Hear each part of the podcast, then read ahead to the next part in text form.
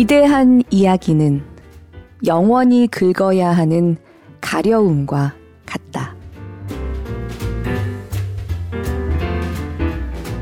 안녕하세요. 골라듣는 뉴스룸에서 함께 책 읽는 시간 북적북적입니다. 저는 권애리 기자입니다. 까만 호랑이의 해 기운차게 시작하고 계신가요?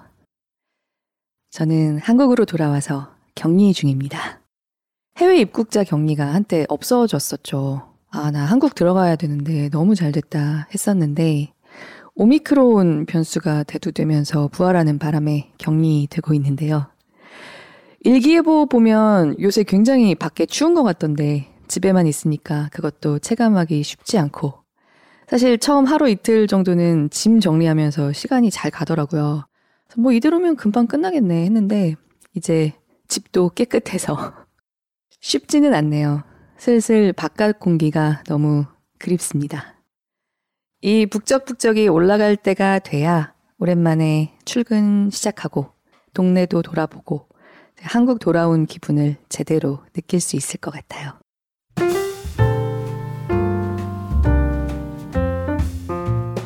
당신의 북적입니다. 팟빵에 웃으면서 길게님. 웃으면서 길게님은 바쁜 시간 쪼개서 독서하실 때 북적북적에서 추천해드리는 책들을 많이 선택하시는 것 같아요. 고맙습니다. 그리고 저도 지난 1년 감사했습니다. 올해도 잘 부탁드립니다. 분지 지역 태생님, 아이디가 바뀌었네요. 끝까지 쓰는 용기 들으시고 정여울 작가의 어머니와의 이야기 분지님 자신의 이야기처럼 느껴진다고 이번 설에 어머니께 먼저 화해를 청할 계획이 있다고 귀띔해 주셨어요. 네. 용기 내길 참 잘했다는 생각이 들 결과를 같이 빌어드립니다. 그런데 특히 가족 간의 갈등이나 좀 문제는 그냥 조금씩 풀어가는 평생 숙제 같기도 해요. 만약에 바로 만족할 만한 성과가 나지 않더라도 시도하는 모든 순간 자체가 중요한 것 같습니다. 새해 복 많이 받으세요. 네이버 오디오 클립에서 장은주님. 온라인에서 흔하지 않게 실명을 쓰셨어요. 장은주님. 끝까지 쓰는 용기 들으시다가 작가의 한 문장, 고립된 고통은 힘이 없다는 문장에 용기 내서 소통의 답글 남긴다고 말씀해 주셨어요.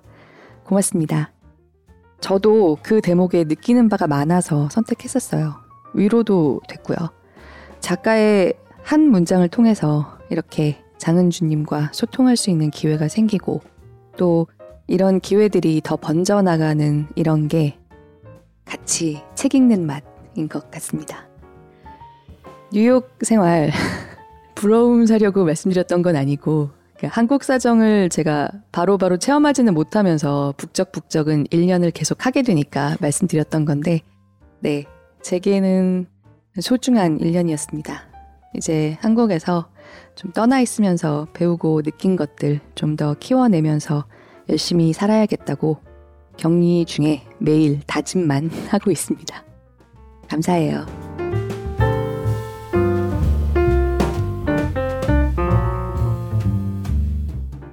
오늘 함께 읽고 싶은 책은 아무래도 연초에는 마음의 여유가 부족해지기 쉽잖아요. 그래서 집어들 때는 부담 없이 그러면서도 마지막 장을 덮을 때는 뭔가 뿌듯하게 새로운 것들을 읽었다는 기분을 느끼게 해줄 수 있는 책이 아닐까 해서 선택해 봤습니다. 단편 소설집입니다. 모든 빗방울의 이름을 알았다. 사실 이 제목에 혹해서 열어봤어요, 처음에. 이 멋진 제목이 어디서 연유했는지 궁금했는데, 이 책에 실려있는 15개 이야기 중에서 그 중에서도 맨 앞에 실려있는 단편, 히치하이킹 도중 자동차 사고라는 작품의 한 문장을 그대로 제목으로 가져왔더라고요. 이 책은 구성이 재밌습니다. 파리 리뷰라는 문학지가 있습니다. 프랑스 파리에서 1953년에 창간된 영문학 개간지예요. 사실 프랑스 파리에 걸쳐 있는 영문학. 이게 꽤 뿌리가 깊고 쟁쟁하죠. 해밍웨이나 피츠제럴드를 비롯해서 뭐 현대 영문학의 가지 몇 개 정도가 아니라 아주 굵은 기둥이 파리에 한때 둥지를 틀고 노닥거렸던 이른바 전후 expat들로부터 자라났죠. 근현대 영문학에 관심 있는 사람들이 파리 가면 꼭 한번 들르는 셰익스피어 앤 컴퍼니란 독립서점도 영문학계에서는 굉장히 명소고요. 파리 리뷰도 그런 은근히 아주 뿌리 깊은 파리의 영문학 계보에서 빼놓을 수 없는 잡지 같습니다. 이 책의 서두 설명에 실린 걸 보면 타임지가 이 문학 개간지를 작지만 세상에서 가장 강한 문학 잡지라고 묘사했다고 나와 있습니다. 벌써 창간 70년을 헤아리는 잡지니까요. 그동안 누구나 이름 한 번쯤은 들어봤을 저명한 작가들이 자기 작품을 여기에 싣거나 이 잡지와 인터뷰를 해왔습니다. 이 책은 우리나라에서는 지난 11월 말에 나왔어요. 이제 나온 지 한 달이 갓 넘은 아직 따끈한 신간인데요. 미국에서는 지난 2012년에 실은 나온 책입니다. 아마 창간 60주년 기획이 아니었나 싶은데, 당시에 우리 시대에 활발하게 활동하고 있는 영문학 작가들에게 지금까지 파리 리뷰에 실렸던 단편 중에서 당신은 뭘 제일 좋아하느냐 뽑아달라고 하고요. 왜 그 작품을 선택했는지 각자 나름의 이유 또는 비평까지 부탁했습니다. 그렇게 해서 뽑힌 15개의 단편과 함께 그 작품들을 선택한 15명 작가들의 해설 또는 소감문이 하나씩 다 작품에 붙어 있습니다. 네, 어떤 작가는 다른 작가에 의해서 자기 작품이 뽑혀서 실려 있는데 본인은 또 다른 작품을 선택해서 해설을 싣고 그랬더라고요. 책 자체는 두껍습니다. 470페이지 가까이 돼요. 하지만 단편집이기 때문에 내킬 때마다 하루에 한 편씩 읽고 뭐 내키면은 바로 뒤에 붙은 해설도 곧바로 읽든가 아니면 내 생각을 먼저 정리한 다음에 다음날 해설을 찾아보든가 이런 식으로 읽기 좋습니다. 그렇게 조금씩 부담스럽지 않게 읽어갈 수 있고요. 연초에 뭔가 새로운 걸 읽었다. 독서의 지평을 살짝 넓혔다. 이런 뿌듯함도 느끼기 좋다고 말씀드렸잖아요. 약간 낯선 느낌의 작품들이 있을 수도 있습니다.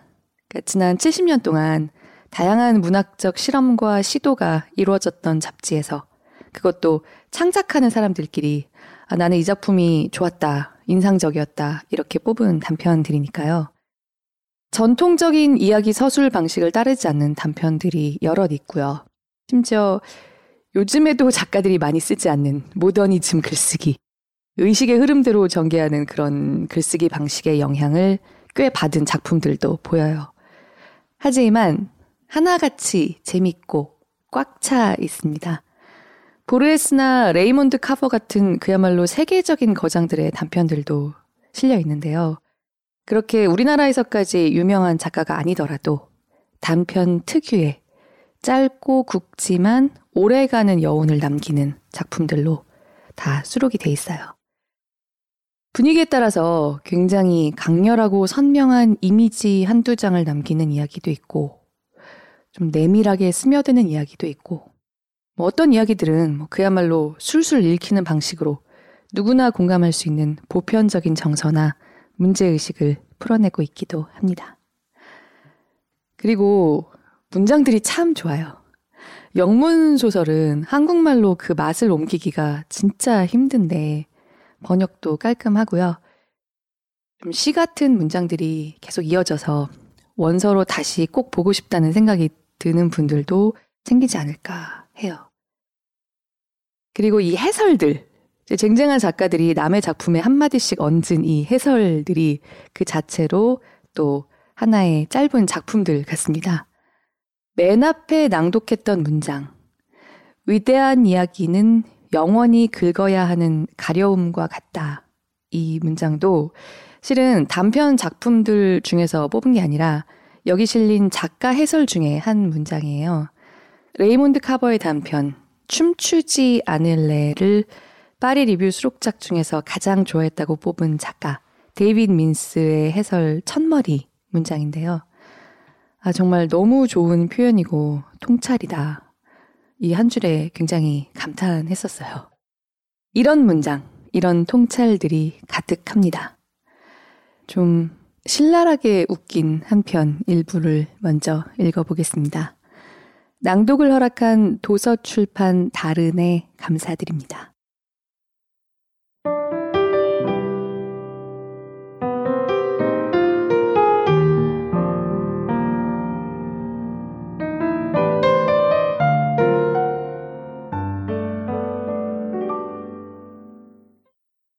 스톡홀름행 야간 비행 수화기를 들고 그에게 전화한 날은 목요일이었다. 게이브, 1978년 1월 13일 금요일인 내일이면 나도 66살이 되고 평생 소설을 써왔지만 어떤 곳에서도 단 한 글자도 출판해주지 않았어요.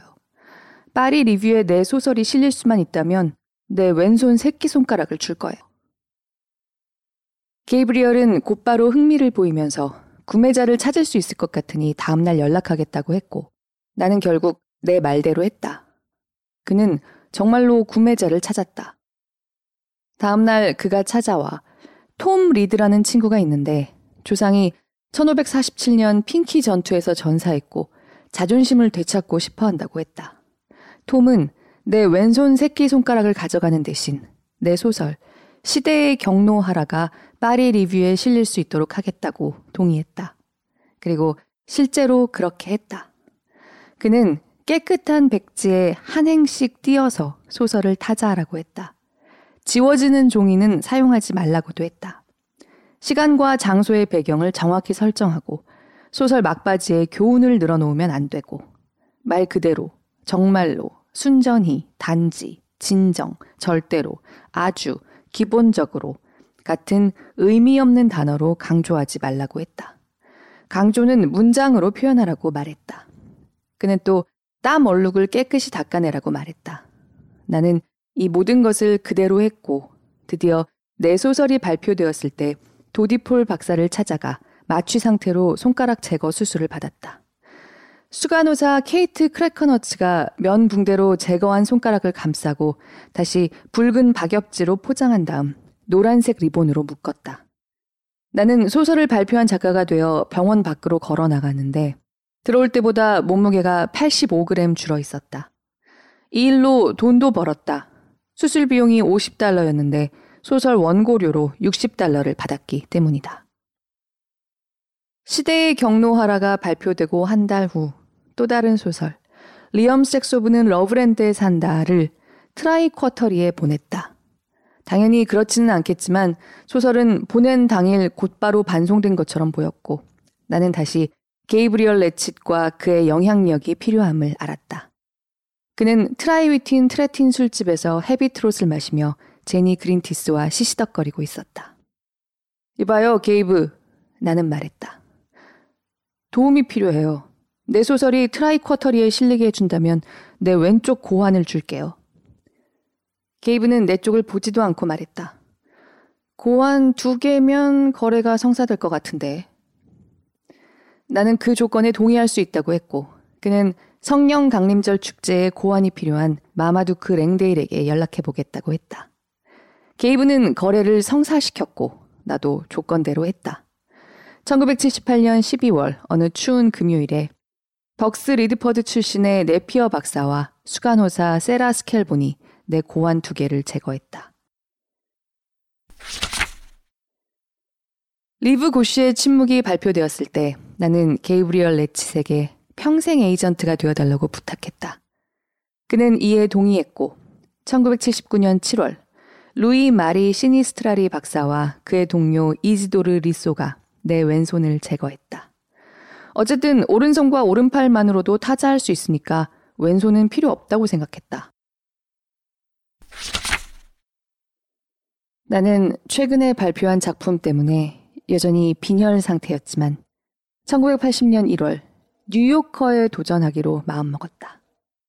게이브가 전해준 메시지에서 메인주 야턴 키널의 듀렌트 호썸은 내가 비정상적인 어순을 사용하지 않고 순진한 척하는 새침데기 화자를 없애고 서사에서 틀에 박힌 클리셰를 제거하고 시점을 한 인물이나 화자에게 집중하고 원고의 콧물 자국을 깨끗이 지우기만 한다면 귀 한 쌍을 받는 거래에 동의하겠다고 했다.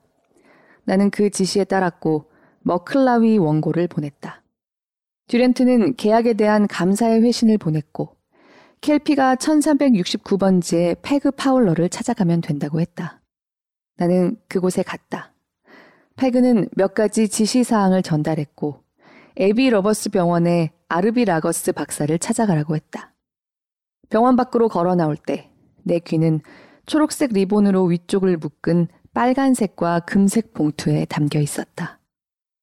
미국 최고의 단편 소설 작가라는 새로운 명성을 두르고 밖으로 나갔을 때 차가운 공기 때문에 머리 양옆에 뭉툭 잘린 부위가 욱신거렸다. 게이브리얼에게 단편집을 제안했을 때 그는 부르르 몸을 떨었다.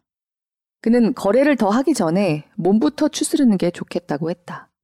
나는 내 소설이 발표되어 그가 많은 돈을 벌었고 앞으로 더 많이 벌게 될 거라고 말했다. 그러니 에이전트로서 할 일을 하고 내 몸에 대한 걱정은 내게 맡겨두라고 했다. 그는 제안이 하나 들어왔다고 말했다. 손이 붙어 있지 않아도 왼팔이 하나 필요하다고 했다. 아칸소주 히튼에 사는 윌리엄 드레이지 박사는 마거릿 베런스에게 갖춰줄 왼팔이 필요했다.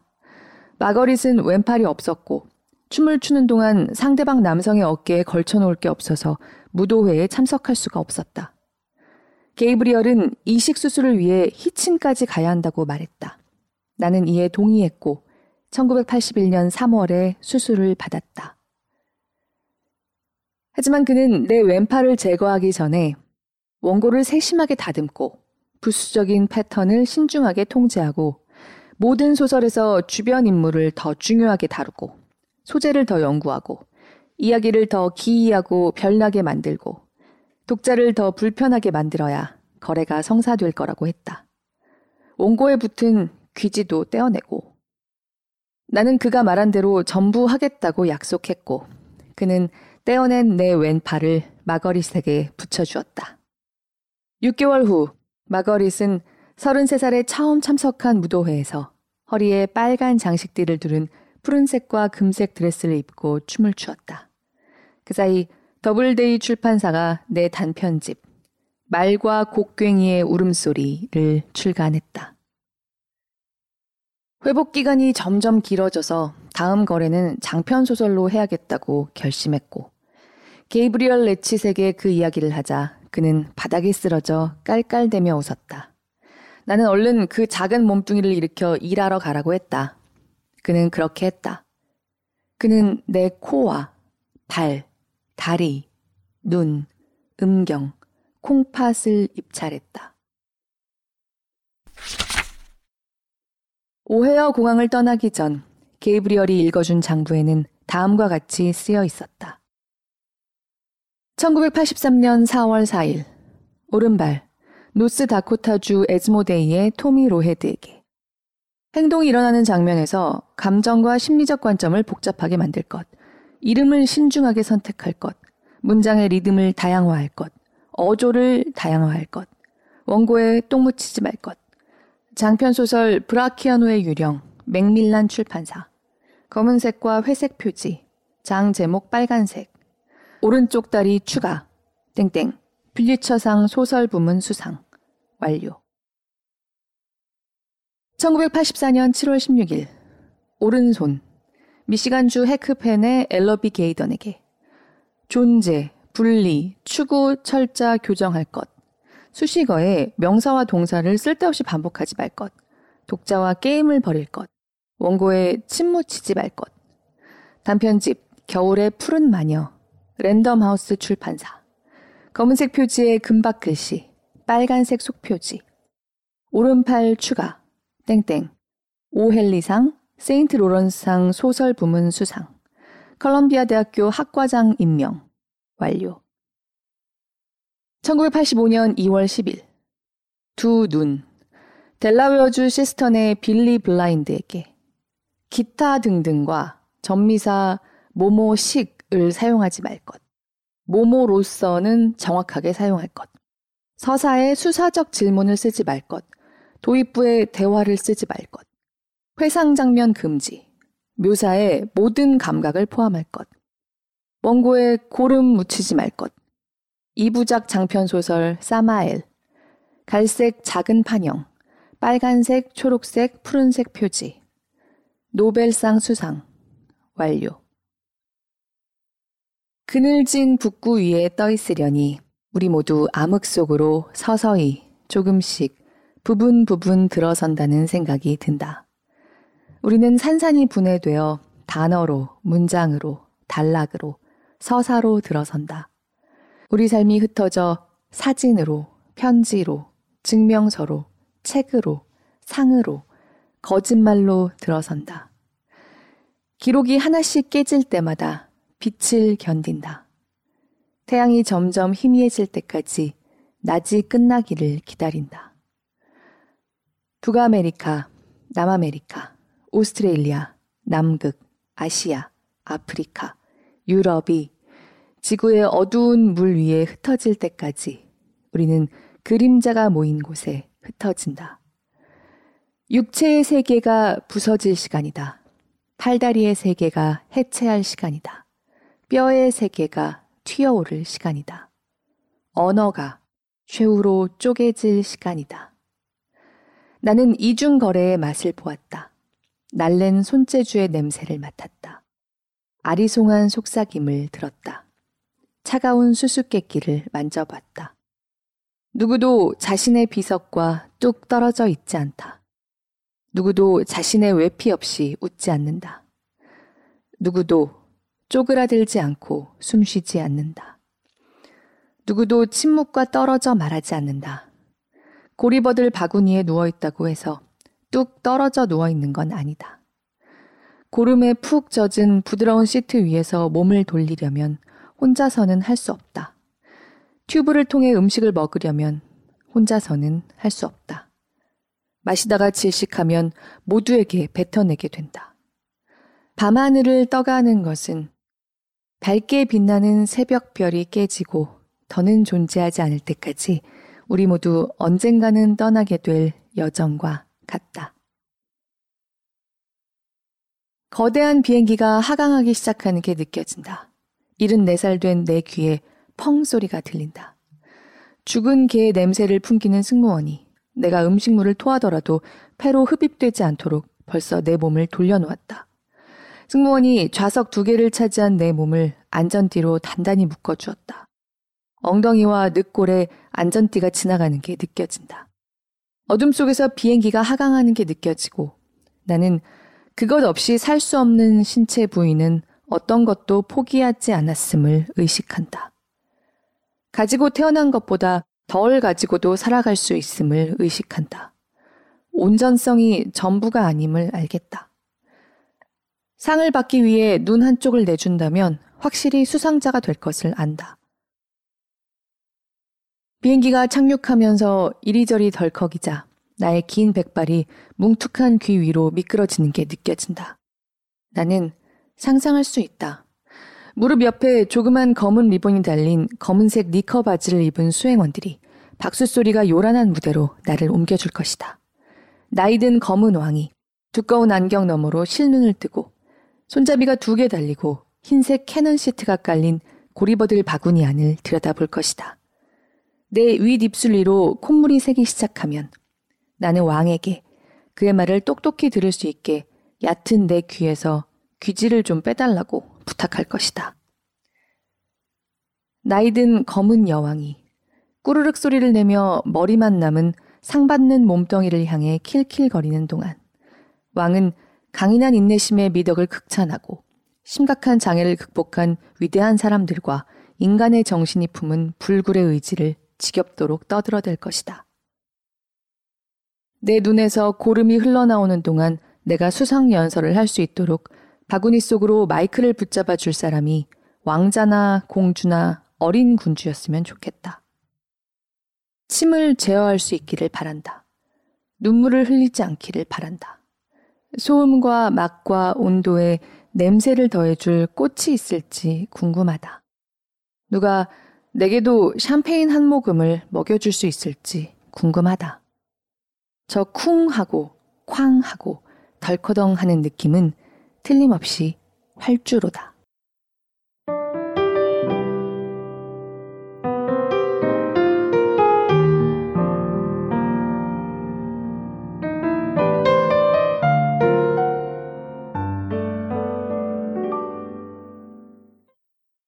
어떠세요? 저는 이 단편 스톡홀름행 야간 비행 진짜 재밌게 읽었는데요.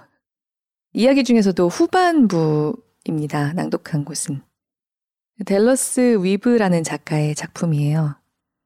창작자들의 블랙 유머라고 할 수도 있고 꼭 작가가 아니더라도 글을 쓰거나 읽는 사람들이 각자 좀 터질 수 있는 대목들이 곳곳에서 나타나는데요.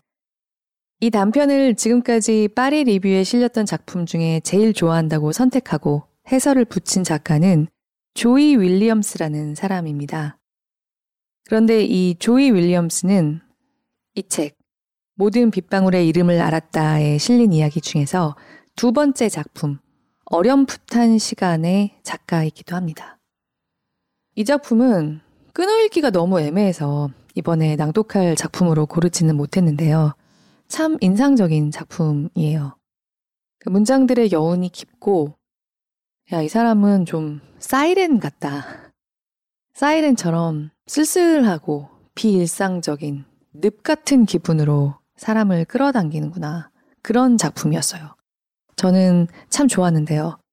정작 그런 글을 쓰는 작가가 파리 리뷰에서 제일 좋아했다고 고른 이야기는 이렇게 신랄하게 자조적이고 풍자적인 유머가 번뜩이는 작품인 것도 재미있더라고요.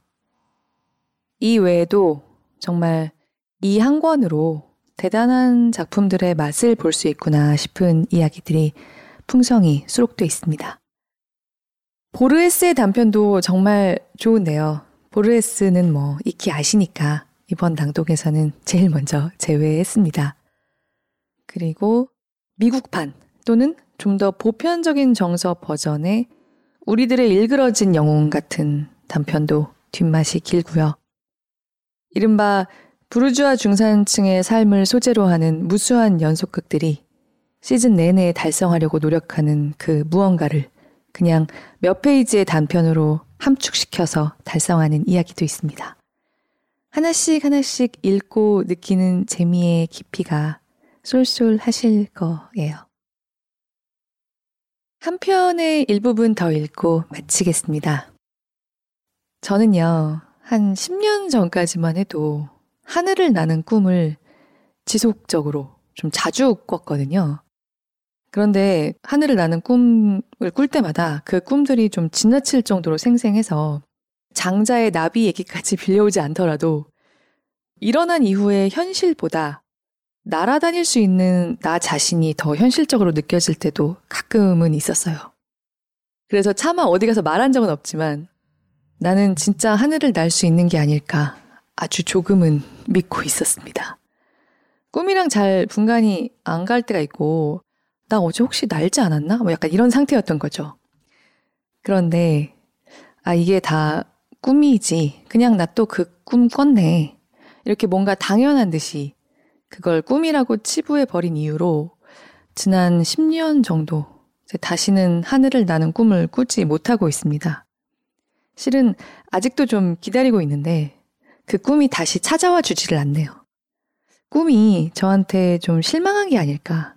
가끔 생각나면 약간 가슴이 아려요. 이 책에 실린 하늘을 나는 양탄자라는 작품이 그 뭐라고 설명하기 힘든 기분과 누구나 각자의 방식으로 갖고 있을 법한 뭐라고 이름도 붙이기 어려울 정도로 미세해서 그냥 존재가 의식되기도 전에 사라져 버리고는 하지만 실은 한 사람의 인생에서 결코 작지 않은 성장기의 개인적인 비밀들을 너무나도 생생하게 소환해내서 언어로 고정시켜 놨더라고요. 아, 이렇게 말로 제대로 불러낼 수 있는 거였어. 반가운 마음이 들어서 읽습니다. 이 연초에 잊고 살았던 내 성장의 어떤 기분 같이 소환해 보시면 어떨까 해요. 들어주시는 모든 분들 올해도 감사드립니다. 새롭게 찾아온 이 해에도 같이 북적북적 하면 좋겠어요.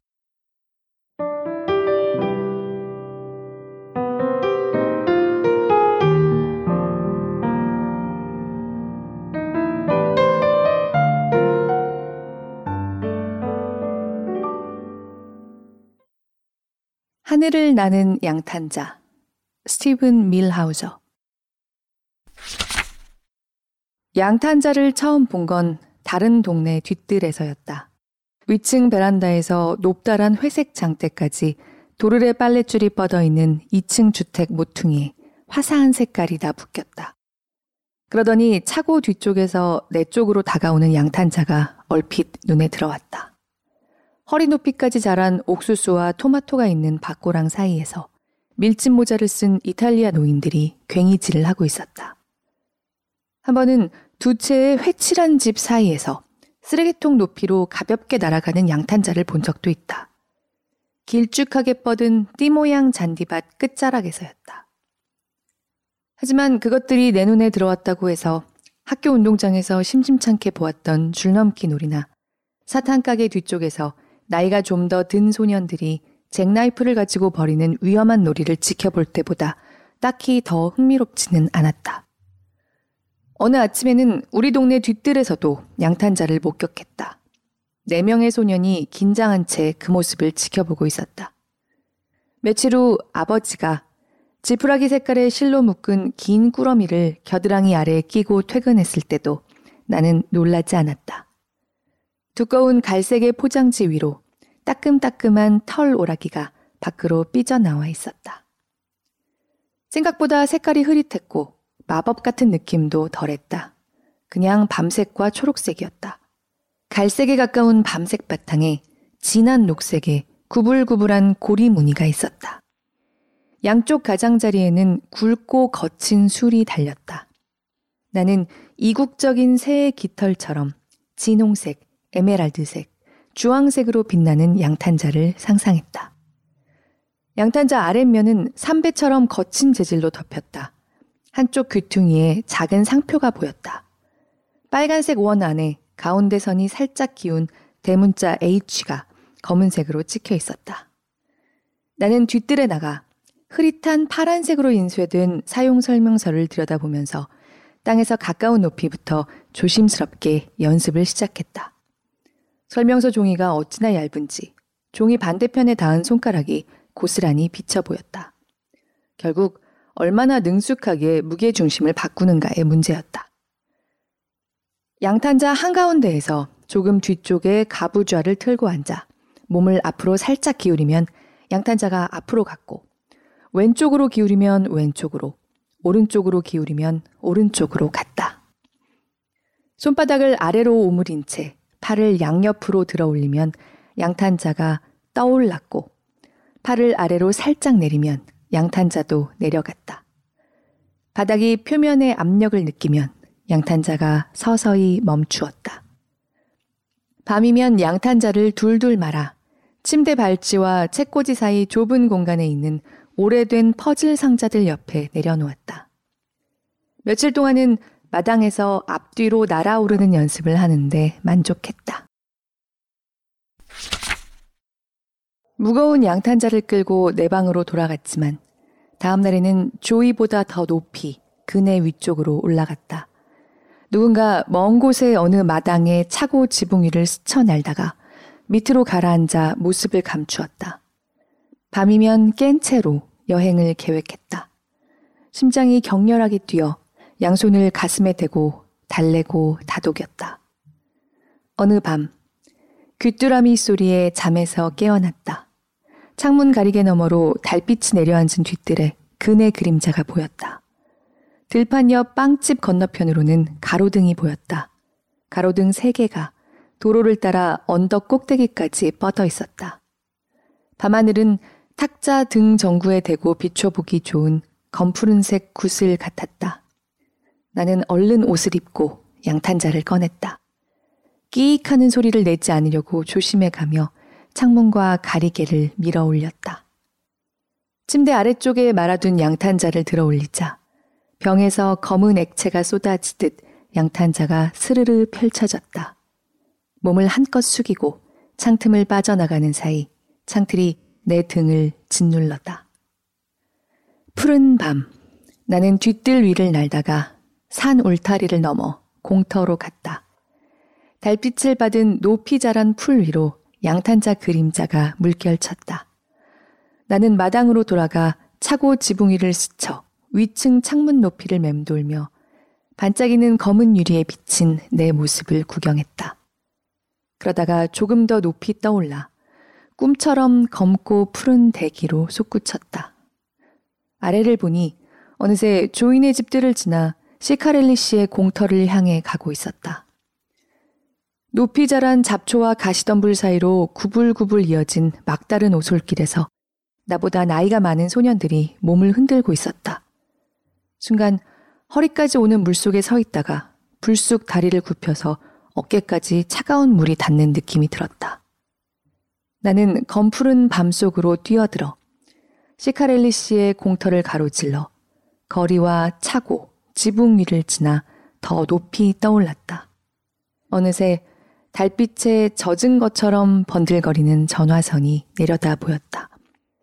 달빛에 물든 초록색 나무 우듬지에 어둠이 잔뜩 차올랐고 경사진 뗏목과 반쯤 지은 집의 뚫린 공간에 그림자가 엇갈렸다. 저 멀리 거울 같은 개울이 도로 아래로 지나갔다. 점점이 보이는 가로등빛이 저 멀리 뻗어간 거리가 어떤 모양인지 보여주었다. 지붕 이 굴뚝 가까운 곳을 날아갈 때는 벽돌 한 장한 한 장이 달빛 속에서 뚜렷하게 보였다. 붉은색과 황토색 표면의 작은 돌기와 구멍까지 알아볼 수 있었다. 달빛이 가득 내린 지붕 꼭대기에 굴뚝 그림자가 새로 무늬를 드리웠고 바람이 내 머리카락을 위로 날리며 지나갔다. 아래쪽으로 흰색 교회 첨탑과 소방서의 꼭대기, 알뜰 잡화점의 커다란 붉은색 글자, 서랍처럼 바깥쪽으로 삐져나온 영화관의 거대한 차양, 가로등 불빛에 검게 빛나는 상점 창문들, 자동차 후미 등의 붉은 광채가 늘어선 거리가 보였다.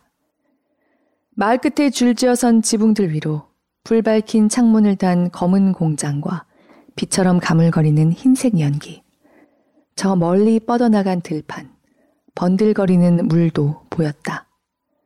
마침내 나는 세계의 가장 끝 가장자리에 다다랐다고 느꼈다. 다시 방향을 돌려 달빛이 빛나는 마을 위를 높이 날다가 어느새 가로등 세 개가 늘어선 언덕과 빵집, 그네 기둥과 닭장이 있는 곳으로 돌아왔다. 차고 지붕에 잠시 내려앉아 왠지 뿌듯한 마음으로 겁없이 세모난 지붕 모서리에 다리를 벌리고 걸터 앉았다. 푸른 밤하늘 높이 또 다른 양탄자가 사람을 태우고 하얀 달을 천천히 가로지르며 지나가는 모습을 쳐다보았다. 신이 나면서도 슬픔을 닮은 피로함을 느끼며 천천히 내 방 창문을 향해 올라갔다. 몸을 숙이고 창틈을 통과해 침대에 뛰어들어 잠들었다. 다음 날 아침, 무거운 머리로 느릿느릿 잠에서 깨어났다. 바깥에서 조이가 제 양탄자를 타고 나를 기다렸다. 조이는 집 주변에서 경주하고 싶어 했다. 하지만 나는 왠지 양탄자를 타고 싶은 마음이 들지 않아서 고집스럽게 낡은 그네를 탔다. 테니스공을 차고 지붕으로 던졌다가 튕겨 되돌아오는 것을 잡는가 하면 산 울타리를 비집고 들어가 언젠가 유리병에 개구리를 잡았던 공터로 건너갔다. 밤에는 침대에 누워 나만의 여행을 낱낱이 떠올렸다. 줄무늬 그림자 위로 달빛을 받아 반짝이던 전화선과 굴뚝의 깨끗한 벽돌들을 창문 가리개 너머로 귀뚜라미가 귀뚤귀뚤 울었다. 나는 침대에서 몸을 일으켜 창문을 닫고 잠금 장치를 돌렸다. 다른 이들의 여행 이야기도 들었다. 마을 가장자리를 넘어 더 멀리 구름까지 닿게 더 높이 갔던 이야기들을. 조이는 너무 높이 올라가 더는 그 모습을 볼 수 없게 된 어느 소년의 이야기를 들려주었다. 소년은 점점 더 작아지다가 갑자기 시야를 벗어나 푸르른 영역으로 사라져버리는 풍선 같았다. 저 위에도 마을이 있다고들 했다. 뾰족탑이 있는 내가 모르는 흰 구름 마을이 있다고. 저 위 푸르른 영역 너머 더 푸르른 곳에 다리 밑을 걸어가듯 아래로 지나갈 수 있는 강이 있다고 했다.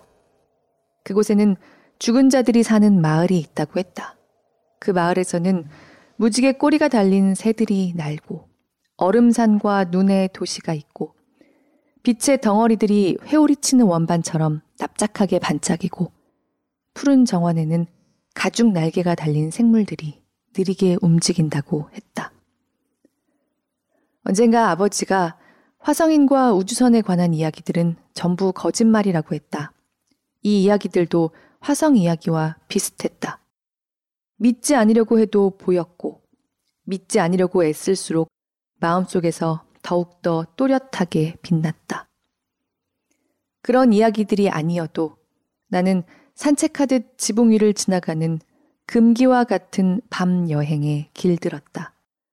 내 안에 어두운 욕망이 무르익어 가는 게 느껴졌지만 나는 고집스럽게 예전의 놀이들로 돌아갔고 양탄자들은 각자의 뒤뜰로 옮겨가 초록색과 붉은색 가로막대처럼 하얀 지붕 널 방향으로 길게 놓였다. 그러던 어느 날 어머니가 나를 집에 혼자 두고 언덕 위 시장에 갔다. 어머니 등에 대고 외치고 싶었다. 멈춰요. 나도 데려가요. 어머니가 풀밭을 가로질러 열린 차고로 걸어가는 모습을 지켜보았다. 그날 아버지는 버스를 타고 출근했다. 나는 방 블라인드를 올리고 눈부시게 푸른 하늘을 내다보았다.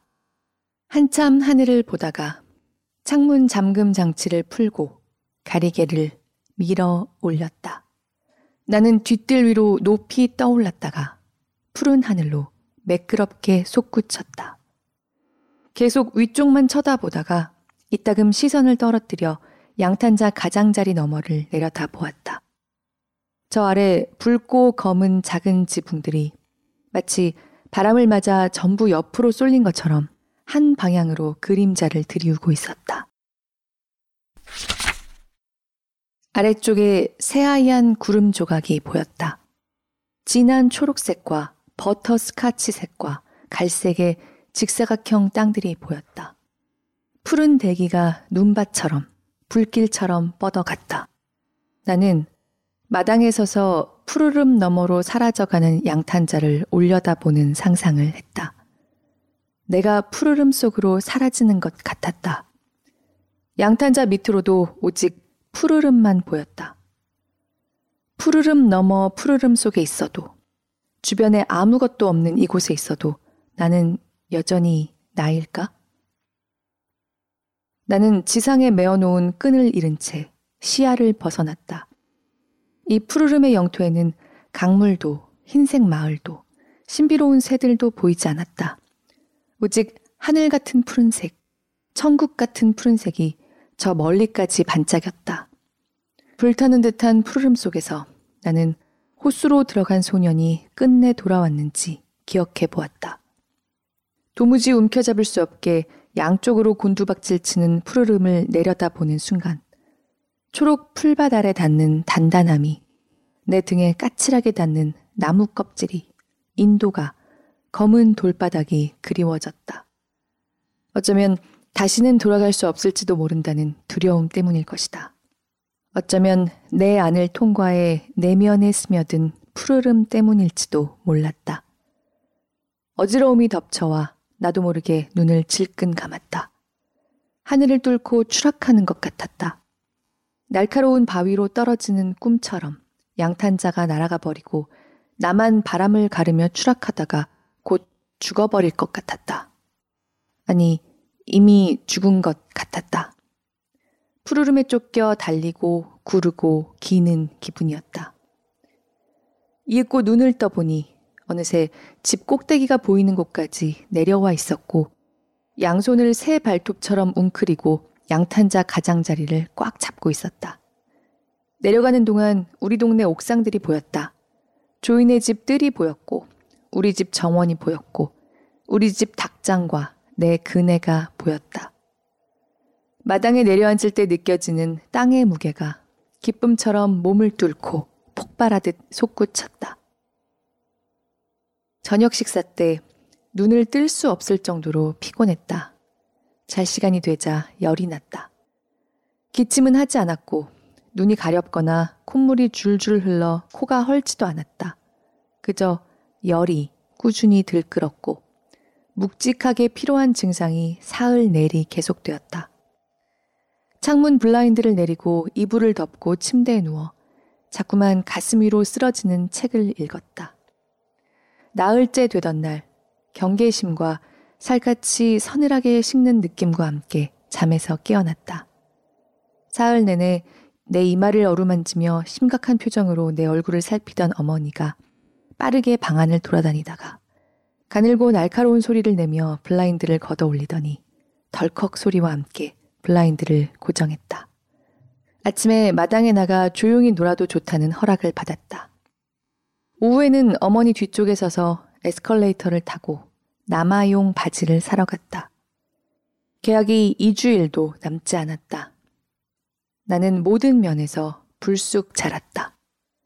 할머니가 놀러 왔다. 조이의 삼촌은 진짜 말발굽을 가져왔다. 시간이 없었다.